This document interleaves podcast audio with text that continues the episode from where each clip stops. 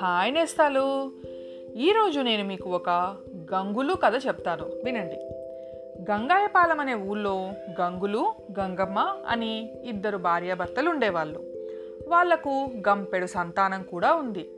పాపం గంగమ్మ ఇల్లు కదిలి ఎక్కడికన్నా పోదామంటే పిల్లలంతా వెంటపడేవాళ్ళు. ఒకరోజు రాత్రి ఆ ఊళ్ళో ఓ హరిదాసు హరికథ చెప్తున్నాడు. గంగమ్మకు హరికథలంటే మా చెడ్డ సరదా, కానీ మరి పిల్లల నుంచి తప్పించుకుని పోయేదెలా?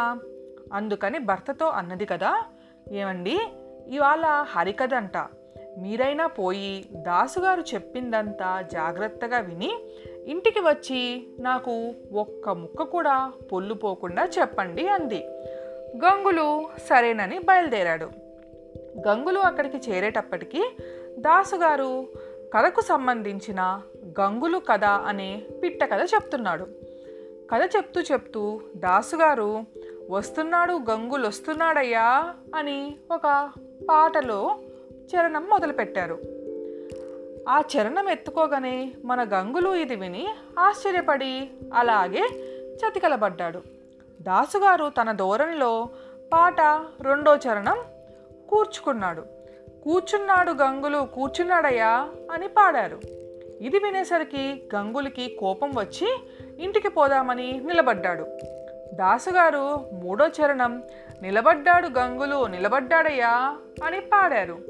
ఇక అక్కడ ఉండలేక మన గంగులు అక్కడి నుంచి ఇంటికి వెళ్ళిపోయాడు. దాసిగారు ఆఖరి చరణం పోతున్నాడు గంగులు పోతున్నాడయ్యా అని పాడాడు. ఈ విధంగా గంగులు ఇంట్లో లేడని తెలుసుకుని గంగులింటికి కన్నం వేయటానికి కొంతమంది దొంగలు గంగులింటి వెనకాలగా వస్తున్నారు. గంగులు తిరిగి వచ్చి ఇంట్లోకి పోగానే భార్య అడిగింది, దాసుగారు ఏం చెప్పారండి అని. గంగులు వస్తున్నాడు గంగులు వస్తున్నాడయ్యా అని పాడాడు. గంగులు పాడిన పాటలో గంగులు అనే మాట దొంగలు అని వినపడింది బయట ఉన్న దొంగలకి. ఇది విని దొంగలు చప్పుడు కాకుండా గోడ వెనకాల కూర్చున్నారు. గంగులు కూర్చున్నాడు గంగులు కూర్చున్నాడయ్యా అని పాడాడు. దొంగలు ఇది విని తమల్ని గంగులు చూశాడని పోదామని లేచి నుంచున్నారు. మళ్ళీ గంగులు నుంచున్నాడు గంగులు నుంచున్నాడయ్యా అని పాడాడు. దొంగలు ఇది విని అక్కడి నుంచి లేచి వెళ్ళిపోబోయారు. గంగులు పోతున్నాడు గంగులు పోతున్నాడయ్యా అని పాడాడు.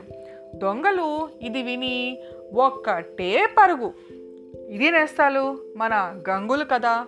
మళ్ళీ ఇంకో కథతోటి రేపు కలుస్తాను. మీ జాబిలి.